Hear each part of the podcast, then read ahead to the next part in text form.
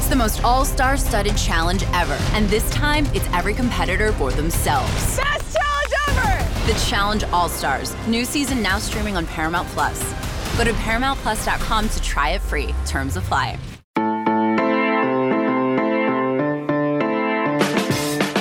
I don't think we have that much to talk about today on the College Football Daily, but we're going to give it our best shot. Good morning. It is Monday, December 6th. My name is Trey Scott. I'm joined by Lance Glinn, our producer. Lance, I'm already slurring my words and shaking off the cobwebs still on Sunday afternoon as we sit here recording. We've got the playoff results are out as far as the semifinals go. We've got the coaching carousel spinning. We've got Quinn Ewers in the transfer portal. You know, we've got we've got a lot going on, man. So uh, uh thanks for joining me. And uh give me your uh, your your quick your quick take right now on Cincinnati plus 14 uh, or uh, Michigan plus seven and a half.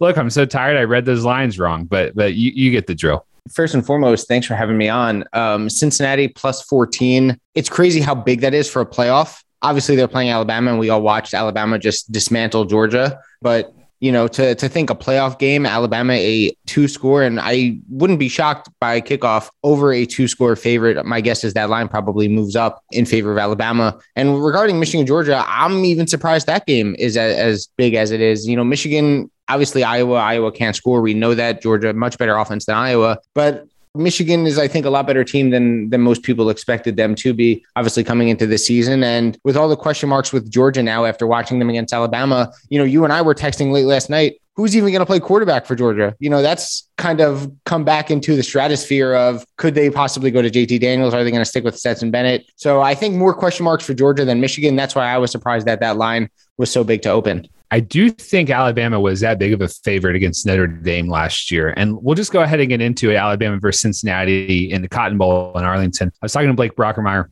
about this a few days ago. He did a story scouting Cincinnati. And he was like, look, they've got NFL players everywhere. Sauce Gardner at corner. We know Myjai Sanders at defensive end. They have great linebackers. We know who Desmond Ridder is at quarterback. Their one weakness, Lance, the offensive line. You you take an offensive line that's that's not that great and you ask for it for four quarters to withstand Will Anderson and Dallas Turner, Phil Mathis in the middle, and not only run the ball and establish the run with former Tide running back Jerome Ford, but give give Ridder enough time back there to match Bryce Young shot for shot. That's going to be tough. I think I think Cincinnati can cover that, and, and we don't want to make this into a Vegas show. We can do that all later, but it is it's going to be a high scoring game, and I think that that could be really the one kryptonite for Cincinnati there. Bryce Young, man, uh, look, we're both going to cash his Heisman futures in a few days. Do you think Alabama versus Georgia, and, and we'll talk Georgia, Michigan in a little bit. I, I do want to talk about some of the games. I, I, think we were all kind of reminded that quarterbacks win championships. We all spent the season thinking, okay, Georgia, best defense since 2011. Doesn't matter who's at quarterback.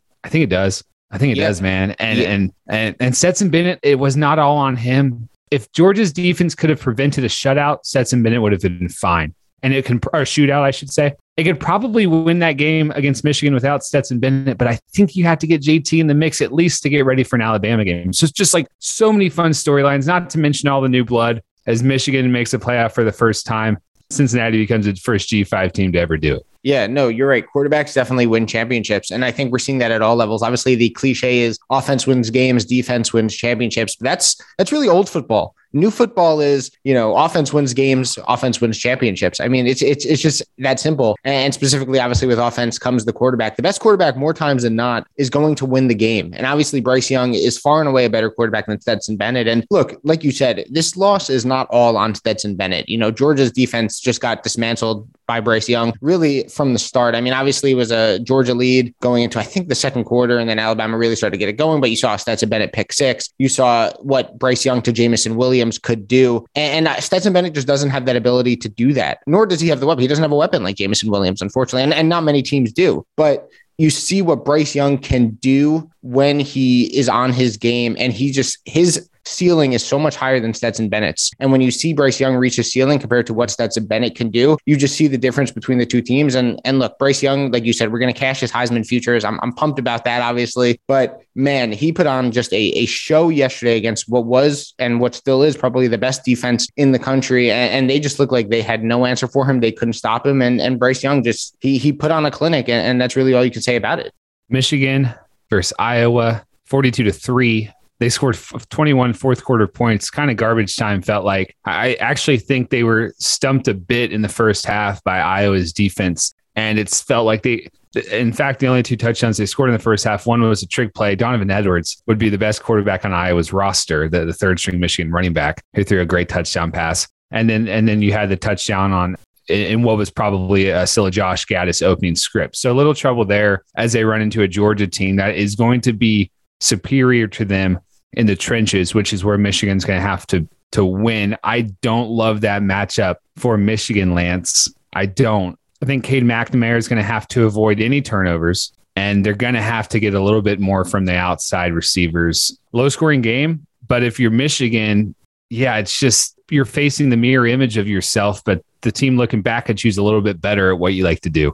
Yeah, no, and, and you look at Michigan and, and and Georgia and Michigan, obviously they're a team that loves to establish the run. You know, they their offense feeds off that running game. And then you look at Georgia's defense, the strength of that defense is the front seven. So you're going up against Michigan's running game against Georgia's front seven. That's really going to be the key to who wins that game. If Michigan's able to establish a run, look, they have the upper hand. Alabama, I think, was able to do that at times yesterday, and, and that really stretched Georgia's secondary. And obviously, Georgia's secondary wasn't able to keep track uh, of Jameson Williams, of John Metchie before obviously he got hurt. But if, if Georgia's defense and that front seven is able to stop Michigan's run, then it's going to put a lot of pressure on Cade McNamara. And I don't think Cade McNamara has felt that kind of pressure yet this season. Obviously, you'd think that maybe he would have done it against Ohio State, but Michigan really, I mean, Hassan Haskins, five touchdowns against Ohio State. That's all you need to know about how Michigan was able to run the ball. But he really hasn't faced that kind of pressure on his shoulders yet this year. So it'll be interesting to see if it does come to where Georgia can stop Hassan Haskins, can stop Blake Corum, and then all the pressure gets thrown on Cade McNamara and those receivers. It'll be interesting to see how they respond because we just we haven't seen that yet from Michigan's quarterback.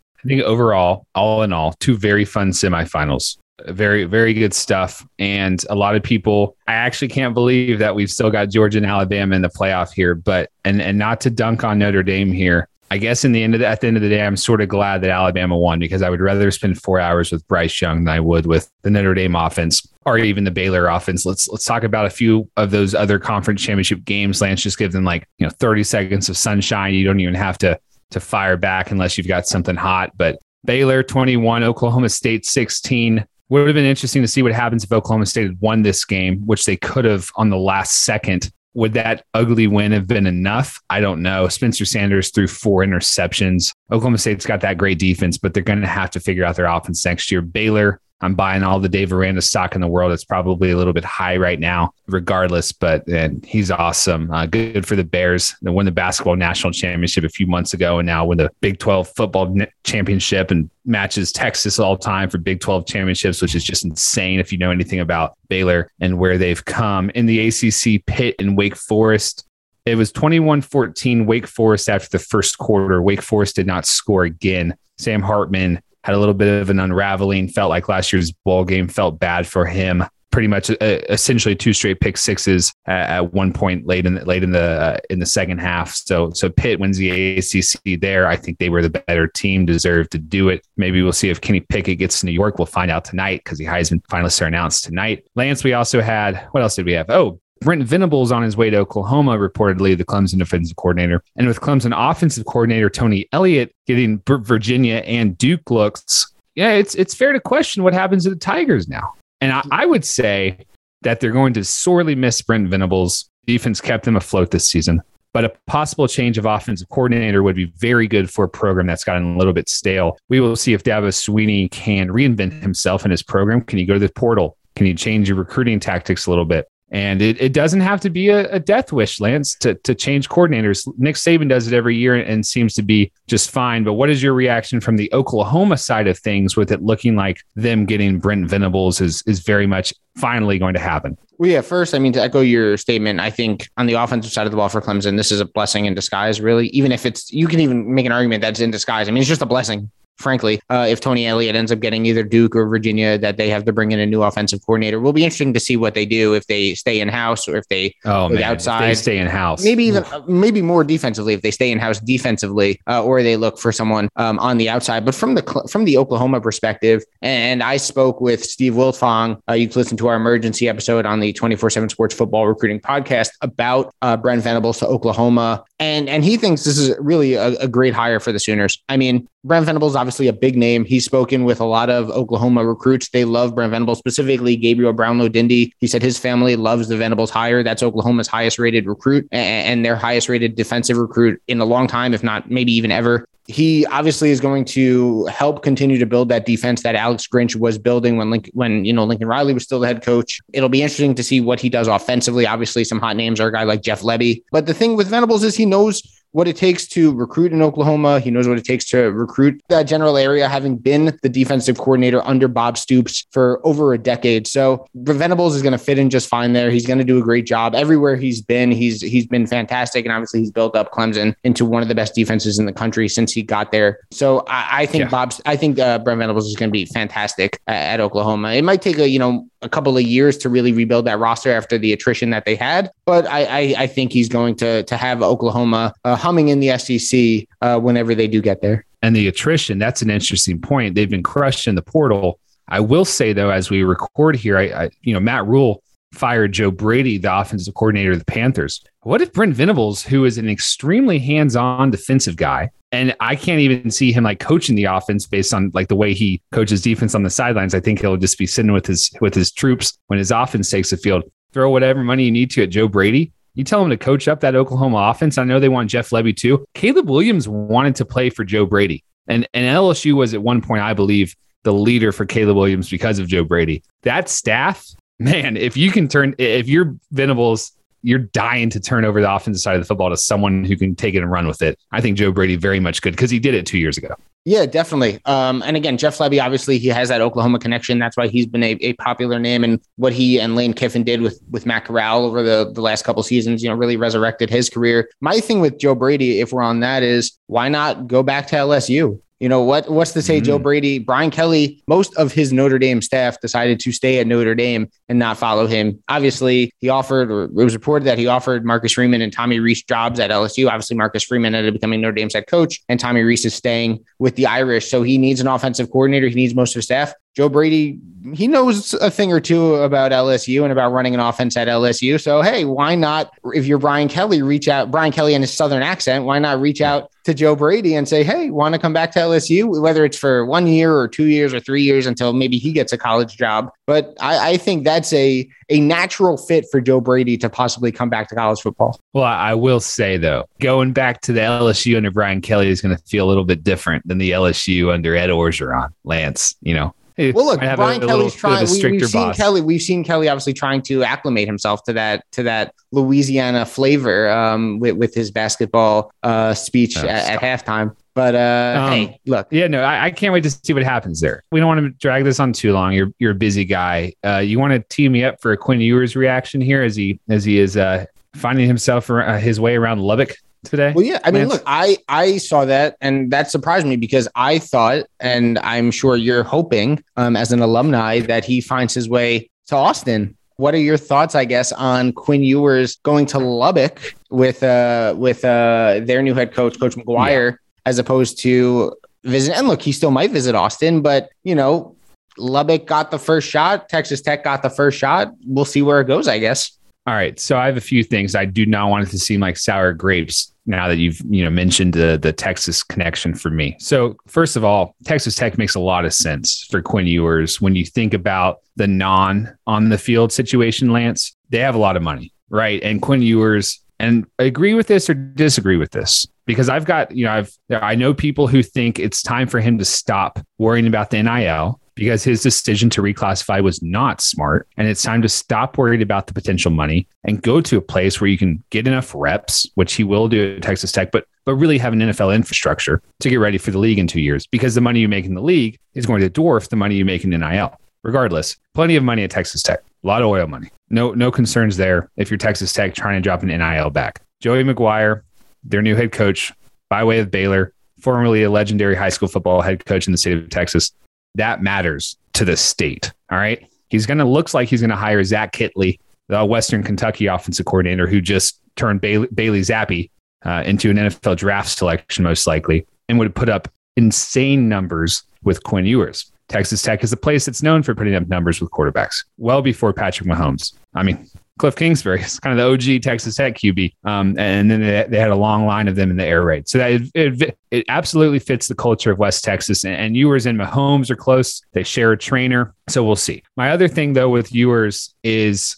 what does he prioritize, Lance? Like, what do you think Quinn Ewers is prioritizing here? Do you know that Joey McGuire and Zach Kittley are going to get you ready for the league better than a Steve Sarkisian? And I know I sound whatever there, but or even like a Ryan Day, and I know you just left there, or like a Lincoln Riley at USC, like you have to be sure that Texas Tech is the best place, not for you in the next year or two and have a great time out in Lubbock and, and be the next God. But you have to make sure that this is a, a business decision that's not going to backfire on you. And if I'm in Quinn Ewers' camp, I'm a little like, hey, man, like we did the whole weird stopover in Ohio State deal. Like we did that. Like we don't need to go like overthink this let's go to a place, and I don't know if it's Texas, Lance. Like I, I, because you Texas went five and seven, doesn't have an offensive lineman to speak of, and has one receiver target in Xavier Worthy. Though I think Quinn Ewers is probably confident he can he can lure who, wherever he wants to go. He can lure whoever he wants wherever he goes. But if I'm him, I'm I don't know if Texas Tech makes the most sense from a from a future standpoint beyond the next two years. Yeah, and I think you have to look at weapons. I think weapons matters as well. You know, obviously,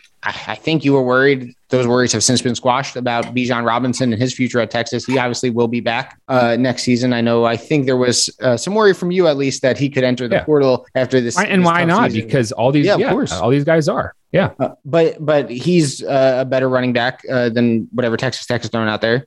Uh, Xavier Worthy as well, better receiver than whatever Texas Tech is throwing out there. So I think when you look at weapons, you'd think Texas favors Texas Tech in that regard. But like you said, the high school relationships matter. What Texas plans to do at quarterback in future classes matter. Obviously, with Arch Manning possibly looming if he decides to go to Texas. So all, there's so many factors in play here when it comes to Quinn Ewers. But like you said, if, if Quinn Ewers does decide to go uh, to Texas Tech, he, he would be a god. He would be the guy. But look, with with with Texas Tech, we're thinking of Texas Tech with Patrick Mahomes, with Cliff Kingsbury, with Mike Leach, and this air raid and this this this high flying, uh, high scoring offense. We don't know as of right now. Maybe you'd have better insight because you're in you're, you're from Texas. You know more about Texas high school football than I do. Maybe you'd have better insight as to what Joey McGuire plans to do at Texas uh, Texas Tech. Does he plan to kind of follow that same model uh, of a high flying air raid attack at Texas Tech, or is he going to try to change it up a little bit and become more balanced? No, if he's bringing in Kittley from Western Kentucky, he's going back to the air raid.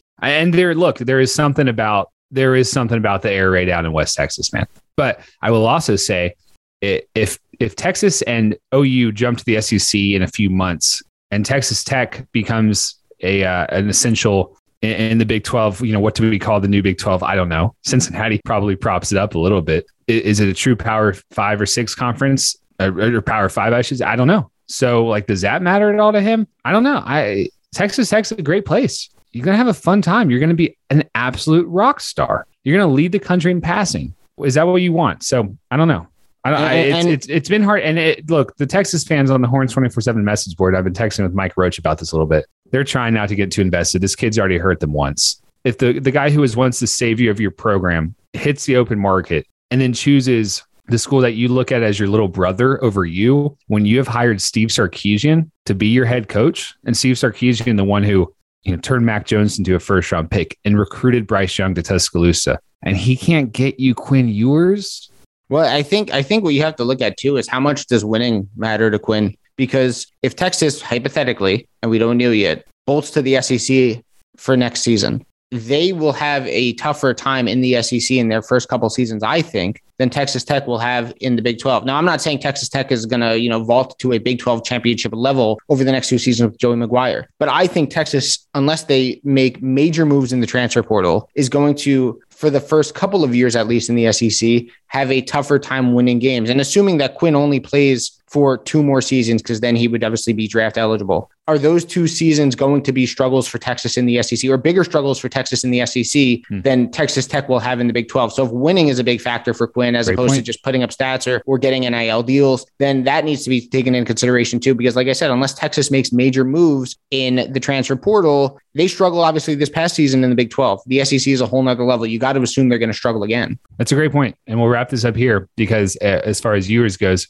I'm I'm glad you said that. Texas has become the joke, the meme. Do you want to be the face of the joke, right? Do you want to be the face of the four and eight team? Probably not. So maybe you maybe you just made Quinn Ewers' argument for him. Anything Yeah. else, Lance? Anything else going on out there? Not much over here. Uh, not much here in New Jersey. I'll tell you that much. Yeah, do they Stuff- care? Does New Jersey care about Quinn Ewers? I don't think No, much. college football. Uh, college football, some of us do. I do, obviously, as you know, and obviously, as all our listeners know. I will say one thing I want to mention about Oklahoma and Baylor, Oklahoma State and Baylor. Obviously, all the signs are going to point to that last drive, Baylor's goal line stand. But don't forget, in that second half, too, Oklahoma State had first and goal at the two and couldn't score. They ended up getting a field goal out of it, but they couldn't score a touchdown. Had they scored a touchdown on one of those two drives, whether it was that first one in the second half or it was that last one in the second half where they had first and goal at the two, they would have won that game. So props to Baylor defense for not only stopping Oklahoma State in that final drive to win the Big 12 title game, but also earlier in the second half to hold them to a field goal when they had first and goal at the two after a pass interference and stopping them both times in that Big 12 championship game ended up leading to obviously them winning it all. And I'll and I'll also continue that thread, Lance. Oklahoma State scored one offensive touchdown, right? And it was on a eight play, 36 yard drive when Dave Aranda went for it on fourth down from the 36 and did exactly what Auburn did a few weeks ago with TJ Finley going play action pass on a fourth and inches that you could easily get. Yep. So memo to the coaches. We love when you go for it. You don't have to get that fancy though. You can just run the ball. All right, Lance, this is good stuff. Uh, everyone came in expecting college football playoff reaction. We gave them Quinn Ewers. And I actually, you know what? Go look at the traffic numbers on our website. I think we're onto something. We're all week. What, what's what's on the docket this week, Lance? We've got we've got a special project coming out Monday, so don't spoil it. Actually, we can't spoil it. We've got the True Freshman All American team coming out in a few hours. You can check it out on 24 7 Sports. We'll do an episode on that. But you also want to make sure that we're doing bowls, full bowl recap, Lance, as well. Maybe with Brad Crawford and well, we got Heisman talk as well. So another busy week here. Yeah, another busy week on the College Football Daily. As always, make sure you you stay tuned into it. Make sure you stay in stay tuned into all our great content over at 247sports.com. We got, like you said, True Freshman All American. We got bowls, coaching carousel check in because obviously that's going to continue. carousel. Heisman preview. I mean, we just got so much going on, so much in college football, even as the regular season comes to a Signing day in a week. Exactly. It never ends, and it never Trey. It never ends for me and you, man. Look, we're on the weekends. We're we're, we're Clone doing us. podcasts. You're writing articles. You're editing articles. Man, it doesn't stop. I just want one day where I'm just like, no coaching carousel, nothing. Can take a rest. Could watch some football. But here we are. in a few more weeks, Lance. We'll get that. All right, man. Thanks for thanks for talking to me. Thanks everyone for listening to College Football Daily. We'll talk to you on Tuesday.